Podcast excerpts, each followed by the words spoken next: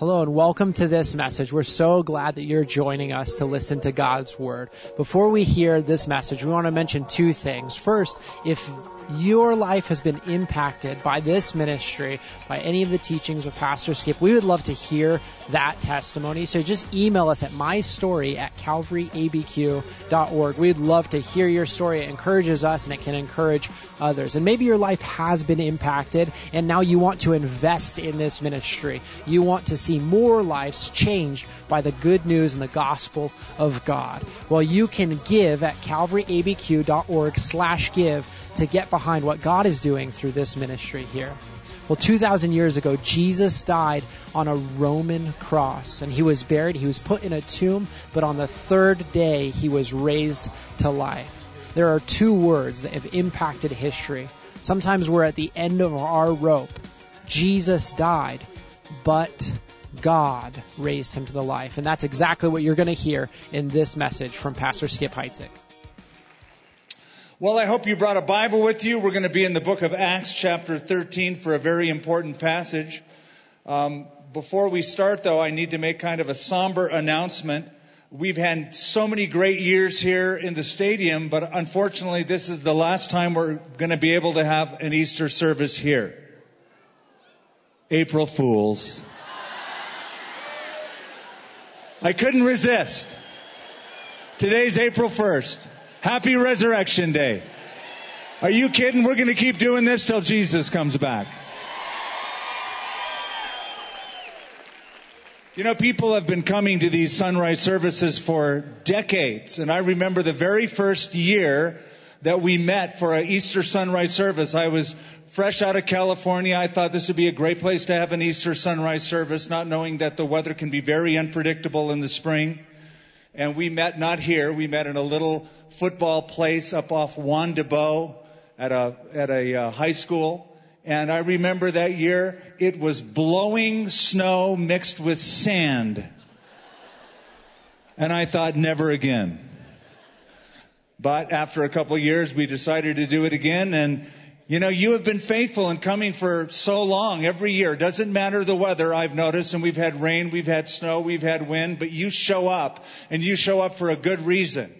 And you know what that reason is. Jesus Christ isn't dead. He's alive from the grave, and he changes lives today.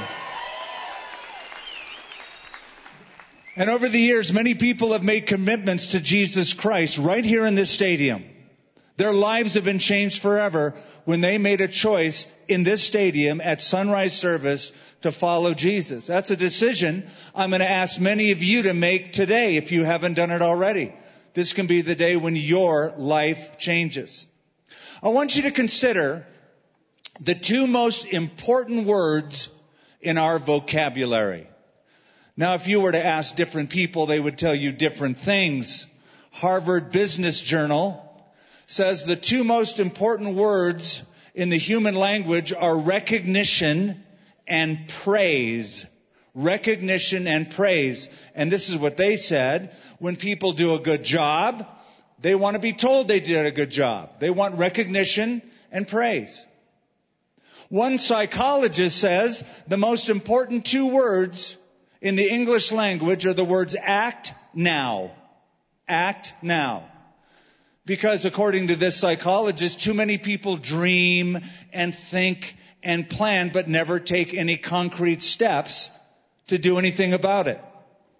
Many people will tell you, including marketing firms, the two most important words in our language are the words thank you. To show appreciation to another human being is so important. I love what one freelance writer said. Here's a writer who gets uh, checks. Uh, if he gets published, he said, the two most important, the two most beautiful words I've ever seen in English are on an envelope that says, check enclosed. But let me tell you about two important words that can change your life. They can change bad news into good news. These two words can be placed into any situation and alter any outcome. They are the words, but God. But God. Each word has only three letters. Each word is very simple to say, only one syllable per word. But when you put those two words together, they form a very powerful truth. In fact, there may not be two more hopeful words than these two words, but God, because they point us to the great interrupter, the one who can powerfully and graciously interrupt our life with his plans and change our lives forever. Did you know that phrase, but God, appears in the Bible forty-five times? And every time it appears, what comes after those words is radical change. Situations are changed radically. According to Martin Lloyd Jones, a great Bible commentator, he said, these two words in and of themselves contain the whole of the gospel of Christ. Why?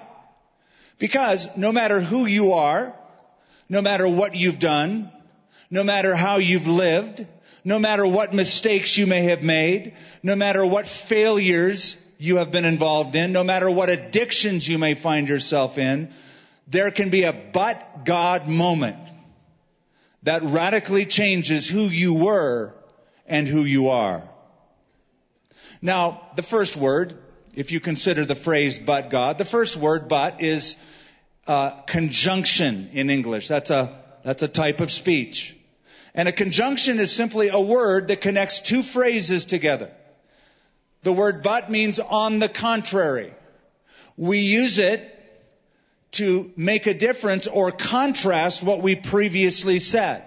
For example, he stumbled, but he didn't fall. Or this is expensive, but that isn't.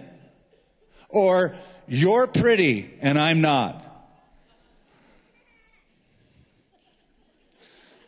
Thank you. But when you add, add the word God to that little word but, when you add the word God to that little conjunction, now anything is possible. Anything is possible. With God, the Bible says, nothing shall be impossible. I have a little paper clip with me on my Bible. And, um, What if I were to tell you that I could trade this little paperclip? You can't even see it, I venture. What if I could tell you I could trade this little paperclip for a house? You'd say, well, that's impossible. But did you know it happened? You can Google it. I would say, don't do it right now. But there was a, in two thousand five, a young Canadian named Kyle McDonald. He had a dead-end job. He wasn't making much money, but he decided to go on a little adventure and trade up, trade up. So he got a paper clip and managed to trade the paper clip for a pen that you write with, a little fish-shaped pen. Then he took the pen and he traded that for a doorknob.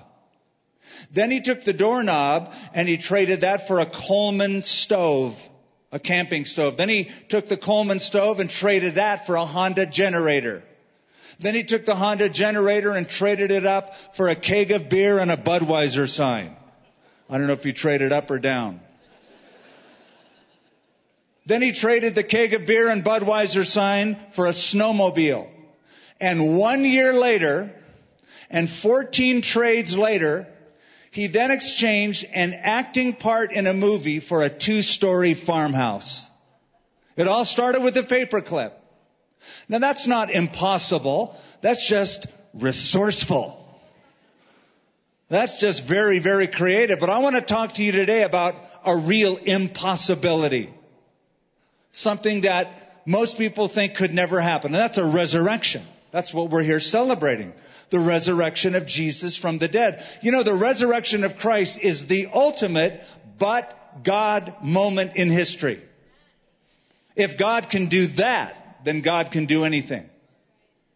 In Acts chapter thirteen, Paul the Apostle is preaching at a synagogue two thousand years ago, and he gives a long message. It's the first and full, complete message that Paul ever preached, recorded in the Bible.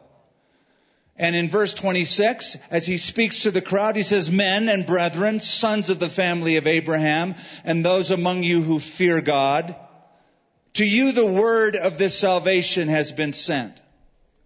For those who dwell in Jerusalem and their rulers, because they did not know him, nor even the voices of the prophets which are read every Sabbath, have fulfilled them in condemning him.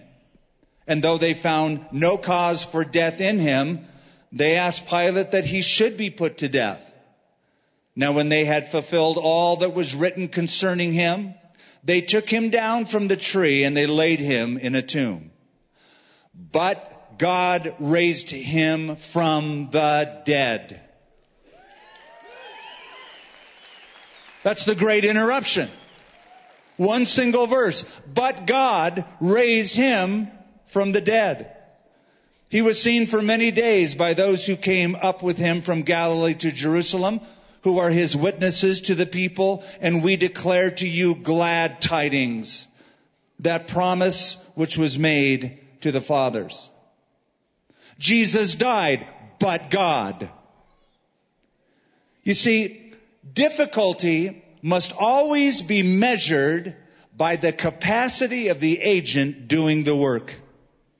Once again, difficulty must always be measured by the capacity of the agent doing the work. There lies a dead corpse. You show up. You're not going to be able to help. But God can. Because for him, it's not difficult. He's the agent doing the work. Now, what I want to share with you today are, let's call them four truths for Easter Sunday. Four truths for Easter Sunday. First of all, God has a message for you. That's right. He has a message for each one of us. Paul here, when he preaches his sermon in the synagogue, he says, men and brethren, sons of the family of Abraham, that is in the Jewish community, and those among you who fear God, non-Jews, Gentiles who are very interested.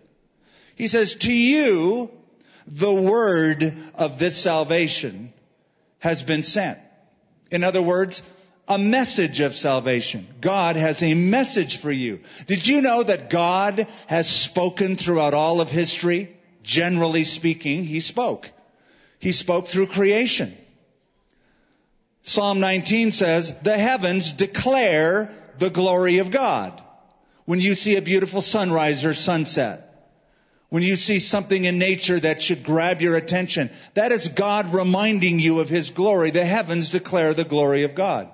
God has spoken generally, but then God has also spoken specifically. He sent prophets, spokespeople to proclaim his messages. The writer of Hebrews put it this way, long ago God spoke many times and in many ways to our ancestors through the prophets. You know what that means? That means that God, the creator, is interested in his creation. He's so interested in his creation, he doesn't want to just leave them alone floundering. He wants to communicate to them. He has something to say to them. Now, we have a problem as human beings. We are inside a natural box. And the walls of that box are time and space. We can't crawl out of that box. We're sort of stuck. Outside our box of humanity is the supernatural realm. We all know it's true. All of us born suspect that there's something beyond us. But someone comes along and says, I got to get outside this box. Uh, we got to get into the supernatural world. And every time somebody comes along and makes an attempt to get out of this natural box and make contact with the supernatural world, a religion is born. That's what religion is. Man's attempt to reach God. It's man's attempt to escape the natural and get to the supernatural. Here's the problem. We can't do it. We cannot transcend our own existence. We can't reach outside the box. Someone outside the box must reach into our box, and that's what God did. And he did it in many ways. He spoke in many ways. He spoke in a burning bush to Moses. He spoke in a lightning storm at Mount Sinai. He spoke in a still, small voice to the prophet Elijah. He sent prophets to his people. He spoke truth through those prophets. Truth, his values, his desires, his longings for those people. Why did God speak? Why did God send his messages? Because God loves people. God loves the creation he created. He did not want people living on this earth without purpose, without meaning. He wanted us to have hope. Even when people messed up, God spoke. Listen carefully. Especially when people messed up, God spoke. Especially when they messed up. Your life, you may feel, is a mess today. You say, my life is a mess. I say, God has a message that will speak to your mess. God wants to speak to you. He has a message for you. And here it is in a nutshell. He cares for you. He loves you. He loves you passionately. He has a message of love for you. There was a mother who went to a doctor. She had three children, and the doctor asked her a question sort of off the cuff. The doctor said, hey, of your three children, which do you love the most? Well, that caught her off guard. She didn't expect that question. She goes, what do you mean, which one of my children do I love most? I love them all the same. And the doctor said, well, it's psychologically impossible to extend the same kind of a love to three different humans. She says, he said, that's impossible. She started crying when he said that. She said, you're right. You're right. When one is sick, I love that one more. When one is in pain, I love that one more. When one is doing something bad, I love that one more. But apart from that, I love all three exactly the same. Saint Augustine said, God loves each of us as if there was only one of us to love. God has that message for you today. He has spoken, Paul said, his word of salvation throughout history. Has God been speaking to you lately? Has he been trying to get your attention? Now, he doesn't have to do that dramatically. You say, well, I don't think God's getting my attention. I haven't had him speak audibly to me. I haven't had a dream in the middle of the night or a vision. That doesn't matter. Something deep in your heart, God may be trying to get at. And you've been feeling that. You've been sensing that. He's been knocking at the door of your heart saying, I want you to make room for me. Maybe it's through a friend. Maybe a friend invited you today, invited you to church. You're thinking, why should I get up early and go to a stadium and sit outside? But God could be trying to get a hold of you and speaking directly to you. You're not here by accident, friend. You're here by appointment. So God has a message for us. Here's the second truth. Not only does God have a message for us, God sent a messenger to us. Paul continues, for those who dwell in Jerusalem and their rulers, because they did not know him, nor even the voices of the prophets which are read every Sabbath, have fulfilled them in condemning him. Now notice what Paul just did. Paul just moved from speaking about an it to speaking about a him. He says, God has had a message for people for years, and they crucified him, the messenger. So he goes from a message to a messenger. And here's why. God's ultimate message to humanity is not a sermon. It's not a prophecy. It's not a set of instructions or a law. It's a person. God's ultimate message to humanity is in the person of Jesus Christ. All those messages in the Old Testament, all those prophets that spoke, were all pointing forward to a messenger the Jews called Messiah. We call him Jesus. Messiah means somebody specifically prepared and selected by God to save the world, including you. So God spoke through the ages. But his final message before judgment is his hand of love extended to people saying, I love you. Here's my son, my messenger I'm sending to you to pay for your sins. The writer of Hebrews, I just quoted him. I didn't finish the verse, though. It says, long ago, God spoke at many times and in many ways to our ancestors through the prophets, but now in these final days he has spoken to us through his Son. If you think about it, the Old Testament was God's story.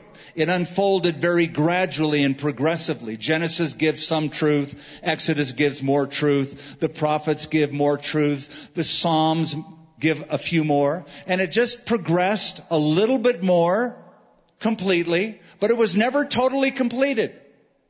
We never really get the whole picture until we open the pages of the New Testament. Then suddenly it's all clear. That's why Jesus said, "Do not think that I have come to destroy the prophets. I didn't come to destroy them. I came to complete them, to fulfill them." The picture is now complete. All those messages in the Old Testament were still a bit fuzzy until the messenger showed up. Then it's like, ah, I see it clearly. Listen to how John introduces Jesus. In the beginning was the Word. That's God's message. And the Word was with God, and the Word was God. And the Word became flesh, and he dwelled among us. So go back to that box analogy. Mankind is trapped in a natural box with the walls of time and space. We cannot get out of our box. We can't reach out and connect with the supernatural. So God's plan was to send his Son to crawl inside the box. Get in the box. For God to become a man and come to our earth and show us all the truths of God. This is the difference between Christianity and every other world religion. Many people say it doesn't matter what religion you belong to as long as you're sincere. That's wrong. It does matter. It makes all the difference. Religion is man's attempt to reach and discover God. Christianity is God bursting into our world, crawling inside our box. When Jesus came, he showed people what God is like. One of his disciples, Philip, said, "Jesus, show us the Father, and that's enough." Yeah, I guess it would be. Jesus said, "Philip, if you've seen me, you have seen the Father." If you see Jesus, you see God. You see the Father. When I was a kid, I remember looking up at my mom. And she was so huge, tall, massive. Now, here's the truth. She was five feet tall. That's how tall she was. She was a very little, thin lady. Five feet. I'm six five, and when I grew up, it's like, really? I used to think you were like really a giant. But you know, from a kid's perspective, somebody five feet, that's pretty tall. I have grandkids. They're sitting right up here in the front. I can see them, Seth and Katie. Yesterday we were playing out here on this field, just getting ready. Or I was actually, we were watching everybody else get ready for this event. And we were playing out here. And so, you know, whenever I flex my arms and I come at them like I'm going to get them, they cower. But when I get down to their level, something changes. Now I'm approachable. Now I'm gettable. I'm wrestleable. I'm jumpable, and they'll tackle me to the ground. Why? Because I've come down to their level. And when you come down to their level, the relationship changes. And when God came down to our level, the relationship changes. He showed us what God is like. For God so loved the world that he gave his only begotten Son, that whoever believes in him would not perish, but have everlasting life. So, God has a message for you. And the message for you is his messenger for you. And that is Jesus Christ. Christianity is not a creed. Christianity is not a ritual. Christianity is not an institution. Christianity is Christ, personally. You say, well, I've received the rituals of Christianity. Have you received Christ personally? So God has a message for us. God sent a messenger to us. Here's the third truth. God knows the mischief in us. Yeah, we have a problem. God knows the mischief in us. Paul said, and though they found no cause for death in him, they asked Pilate that he should be put to death. And when they fulfilled what was written concerning him, they took him down from the tree, that is the cross, and they laid him in a tomb. This messenger from God, this Messiah, was innocent. He lived a perfect life. The very people he was sent to, however, executed him, condemned him as a criminal. People didn't want to hear God's message, and people didn't want to have God's messenger. So they killed him. John said he came into his own. His own received him not. That is his own people, his own nation. Jesus came to his own world. Jesus came to his own land. Jesus came to his own city. Jesus came to his own temple. The Jews had waited for the Messiah for centuries. He shows up. John said, we beheld his glory as of the only begotten of the Father. But the crowd shouted, crucify him. They executed him and put him in a tomb. The Old Testament gave those flickerings of light, those hints of light. And the more you read in him, it gets a little bit brighter and a little bit brighter. And then you get to the New Testament. And it's as if the sun comes out of the sky and lands right on the earth. The brightest light ever. Jesus said, I am the light of the world. But it was so bright. You know what it's like if somebody shines a bright light on you? What do you do? You put on the sunglasses like some of you have on right now, or you cover your eyes. If the sun's shining right in, if the sun was behind the clouds now, but if the clouds left and shining right on you, I guarantee you'd have your hand over your face. It's just a little too bright. So the light of truth came to this world, and the Bible says, but men loved darkness rather than light because their deeds were evil. And they hated the light. And so the very hands that God created took Jesus' own hands and stapled them to a cross. The cruelest form of execution the Romans had was crucifixion, because it delayed the death of the victim for days. And so they got rid of him. I've discovered something. If there's one thing this world consistently gets wrong over and over again, it's the identity of Jesus Christ. They have so many ideas out there on who Jesus Christ is, and they get that wrong all the time. The Gospels are filled with various ideas and concepts of who Jesus was. For example, in John chapter seven, some in the crowd said he was a good man, some said he was a deceiver. In Matthew sixteen, some said that he was John the Baptist, others said he was Elijah, others said he was Jeremiah or one of the prophets. In John chapter six, after Jesus gave a free lunch to a large crowd, they thought he would be their king, and they tried to take him by force and make him king. In Luke chapter twenty-three, they called him a tax evader and one who subverted the government. In John chapter ten, they said he had a demon. Even his own family wanted to get rid of him. Did you know that? On one occasion, they came and tried to take him away because they said he's crazy. It's his own brothers and sisters.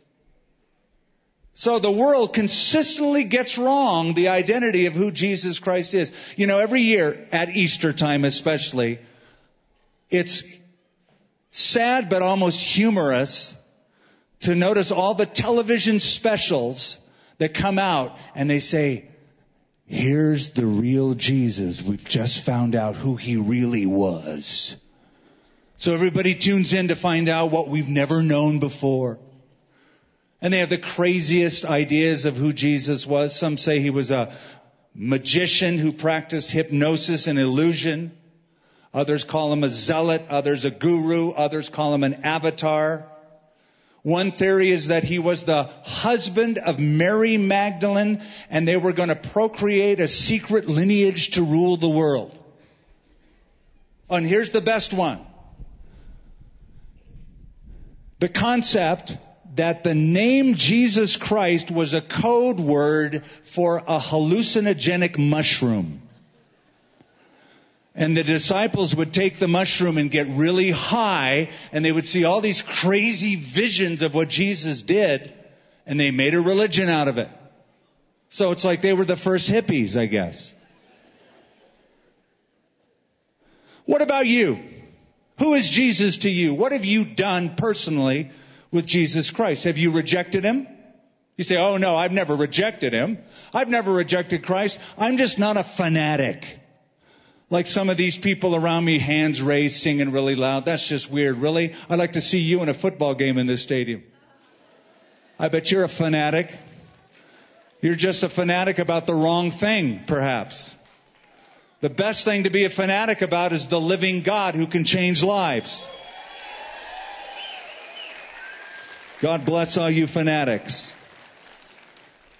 You say you haven't rejected Christ. He said, if you're not for me, you're against me. If you don't follow me, you scatter. So you ask yourself that question, who is Jesus to you and who are you in relation to him? I want to close with a final point. Not only God has a message for us, not only God sent a messenger to us, not only does God know the mischief in us, but here's the best part. God works a marvel despite us. Despite us. That's verse thirty. But God raised him from the dead. He was seen for many days by those who came up with him from Galilee to Jerusalem, who are witnesses to the people. I love this verse. The chief priests didn't have the last word. Pontius Pilate didn't have the last word. That fickle crowd didn't have the last word. God had the last word. But God raised him from the dead. There's those two words. But God. Jesus was put on the cross and left for dead, but God raised him up. They put Jesus in a tomb, but God got him out. They walked away and thought it was all over, but God made sure it was just the beginning. But God, those two little words of hope, they can be part of your story. I hope they are part of your story. I hope that what I'm about to read right now is your story. You tell me if it is. In Ephesians two, Paul said, once you were dead, doomed forever because of your many sins. You used to live just like the rest of this world, full of sin, obeying Satan. We were born with an evil nature, and we were under God's anger just like everyone else. That's quite a statement. Paul is saying, apart from Jesus Christ, people are spiritual zombies. The walking dead. They're dead and they don't even know they're dead. But it says this. We were under God's anger like everyone else, but God, but God, who is so rich in mercy, and he loved us so very much, even while we were dead because of our sin, he gave us life when he raised Christ from the dead. I hope that's your story. I hope that's your testimony. Every Christian has this basic testimony. I was going my own way, but God changed my life, and I'm going a different direction.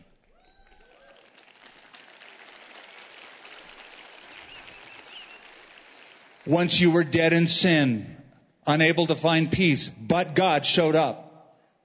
Once you were running from God, but God hunted you down.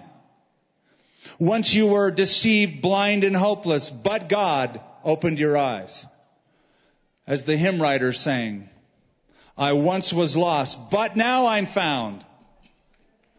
Was blind, but now I see. Now you may be sitting here this morning, and you, you may be thinking something like, well, you know, I've lived a hard life. I've got a lot of baggage. I've got a lot of stuff that I've done that I'm not too happy about. I have too many sins to overcome. I have too much to be forgiven for. You need to insert those two words, but God.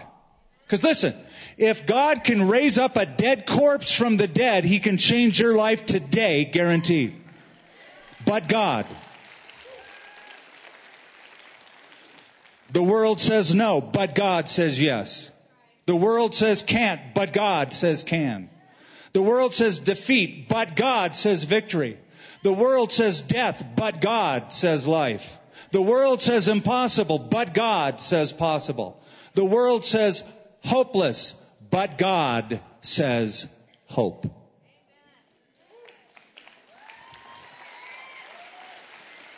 I'm really glad you came to Sunrise Service. I'm so glad we're celebrating together. But I hope, I really hope, that you won't just come to service or come to the stadium or come to church, but I pray you'll come to Christ. Personally, really, authentically. That you'll make your own decision for Jesus, as so many thousands have over the years in this very stadium. And that's worth celebrating. In just a moment, I'm going to give you an opportunity. The band's going to come. I'm going to lead in prayer. Band's going to come up. I'm going to give you an opportunity. I want you to think now and get ready to do this. To get up out of your seat, no matter where you are seated in this stadium. To not leave right away. But to get up out of your seat and make your way down here on the field and come right in front of this platform. And by coming, you're saying, I want to receive Christ as Savior. By coming, you are saying, I want my sins forgiven. By coming, you are saying, I want my own but God story. By coming, you're saying, God, change my life. Have you come to Him? Have you really come to Him? Do you really believe in Him? Is it just something traditional passed on in your family? Or have you made your own decision to follow Christ? No matter who you are, what you've done, what's clinging, holding on to your life, but God, He can change it all. Let's bow in a word of prayer and you get ready to come. Father, we thank you for the glorious hope that is found in those two words, but God. Jesus died, but God raised Him from the dead. Jesus was placed in a tomb, but God raised Him up. Lord, may that be our story. We were going one direction, but God spoke to our hearts, grabbed a hold of our hearts, and rescued us, saved us. Lord, Paul said, to you this word of salvation has been sent. To us here in this stadium this morning, this word of salvation is sent. Many here have been coming to church for years. Some are even leaders in a church. But that pure, deep, authentic, real, personal surrender has not yet happened. I pray that that would change forever right now. I pray you'd give strength to those who are seated here as we pray for every person, every seat. We pray for those who are watching online right now and seeing this in different parts of the country and the world.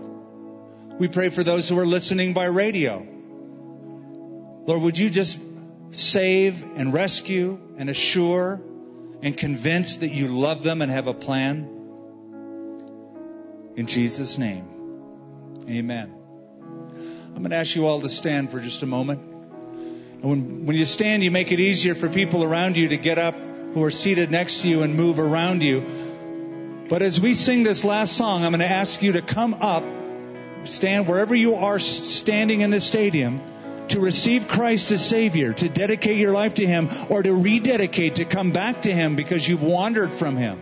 Let this be your but God moment. I'm going to ask you to get up and come right now, find the nearest aisle, and come onto this field and just stand right up here. We're going to just close in together. I'm going to lead you in a prayer to receive Christ as your Savior, your Lord. And then we're going to be dismissed. Don't put it off another day. Don't put it off another year. Don't wait till next Easter.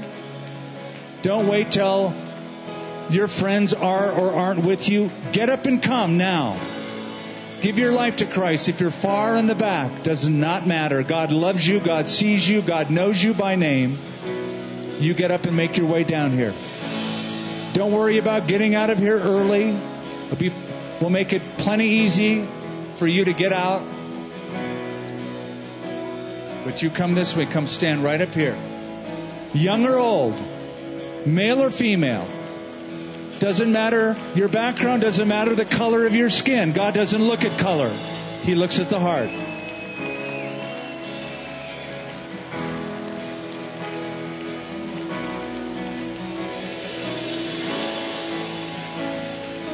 You've been invited here by friends or by family members. It's because they love you. They want to see you changed for God's glory, for your good. Many are coming. Just come right up here. Stand right up in the front.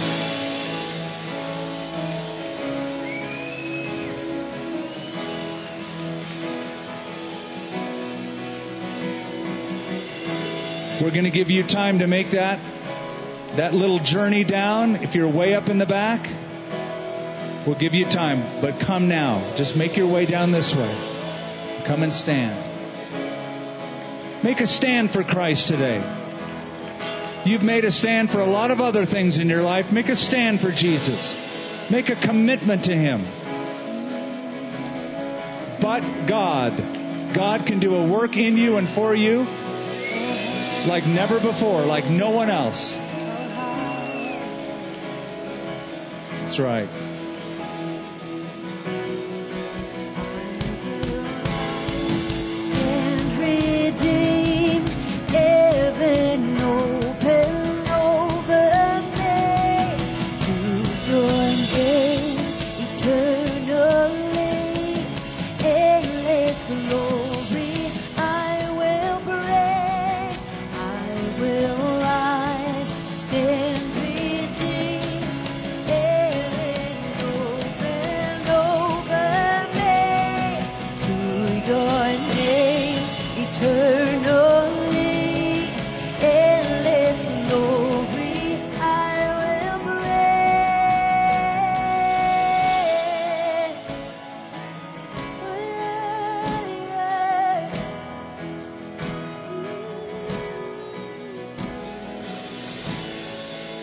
Another few moments. If you're in the top, if you're in the middle, up in the back, listen, if you're if you're caught in a row, if you were just to say, excuse me, it's like parting the Red Sea. I love to watch this. People will just get out of your way or stand with you, encourage you as you come. This is an opportunity. You've been prayed for by a lot of people. They prayed for you. They've invited you. You're here. Now is your moment. Don't pass this moment up. Don't wait another moment, another day. Are you sure? Are you absolutely sure that you're a saved man or woman? Are you sure that if you were to die, you would go to heaven? If you're not sure, come and be sure. Make sure. I'm going to lead you in a simple prayer. If you're on that side of the stadium, make your way right right through the field here. Just come on this way like this gentleman's doing. God bless you.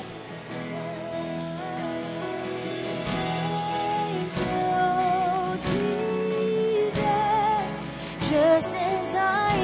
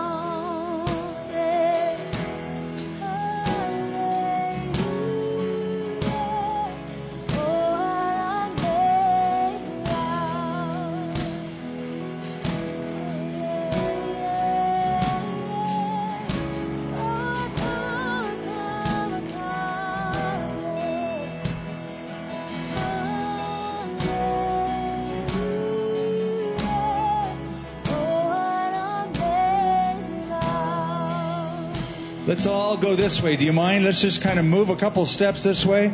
We're making room for a few more coming in this way. Thank you. Thank you for that. We'll give it just another moment.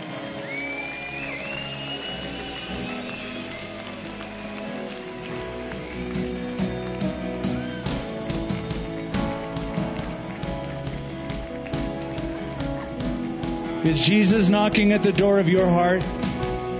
You may have never a better opportunity than right now, right here. Doesn't get any easier, so to speak, than this. Jesus did it all for you. He did all the heavy lifting for you. He paid the price for you. He shed His blood for you. All you need to do is come and receive Him. Ask Him into your heart. Ask Him to forgive you. It's that simple. Come and make that statement of faith. Don't behind, don't hide behind your religion. Don't hide behind your good works.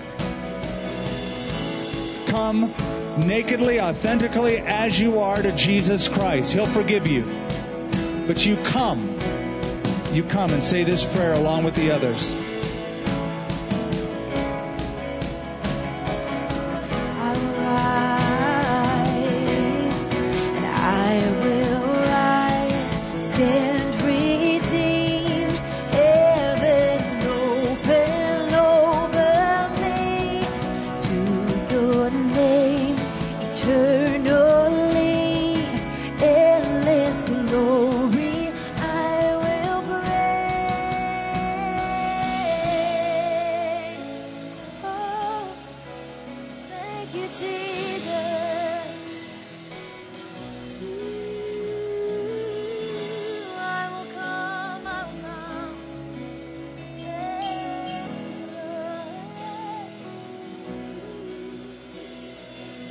I want you to know something, those of you who have come, that not only does God love you, He loves you just the way you are. Just the way you are. You've come to Him in faith. He loves you the way you are. But He loves you too much to leave you the way you are. That's the but God part. He's going to take you as you are, and you're going to find Him changing. You're going to be different after today. In a moment, you're going to say a prayer to ask Jesus to come in, and He's going to do it. He's going to come inside you, and He's going to change you, first of all, permanently before God, but then every day, daily, individually, your lives are going to change. We still have a few more coming. We're going to make make time for them. Anybody else? Anyone else? Come quickly. Don't hesitate. Come down. Just run down those steps.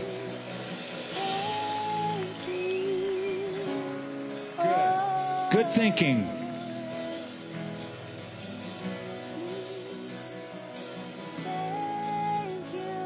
Now comes the best part. I'm going to lead you in a prayer. It's a prayer of asking Jesus to come inside you, to take control of you. You're giving Him you. You're giving Him control of your life. You're saying, I'm sorry for my sins. I receive what you have done for me. Take me completely. That's, that's what the prayer is. You're giving Him ownership and control. You ready? So I'm going to pray. You're going to pray out loud after me. Let's do it. Say, Lord, I give you my life. I know that I'm a sinner. Please forgive me. I believe in Jesus. I believe He died on a cross. I believe He shed His blood for my sin. But I believe He rose from the grave. And that He's alive today. And that He's with me right now. I turn from my sin. I repent of it. I turn to Jesus as Savior.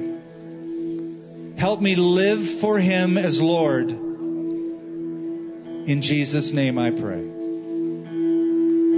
Amen. If God was able to raise Jesus from the dead, what can he do in your life? Hopefully this story ministered to you. And maybe you have a God story. Maybe you have a story of God intervening in your life. And we'd love to hear that. You can let us know at my story at calvary a b q dot org. And maybe you want to get behind this ministry financially. You can always give online at calvary a b q dot org. But hopefully this message has ministered to you. We're so glad that you joined us. We'll see you next time.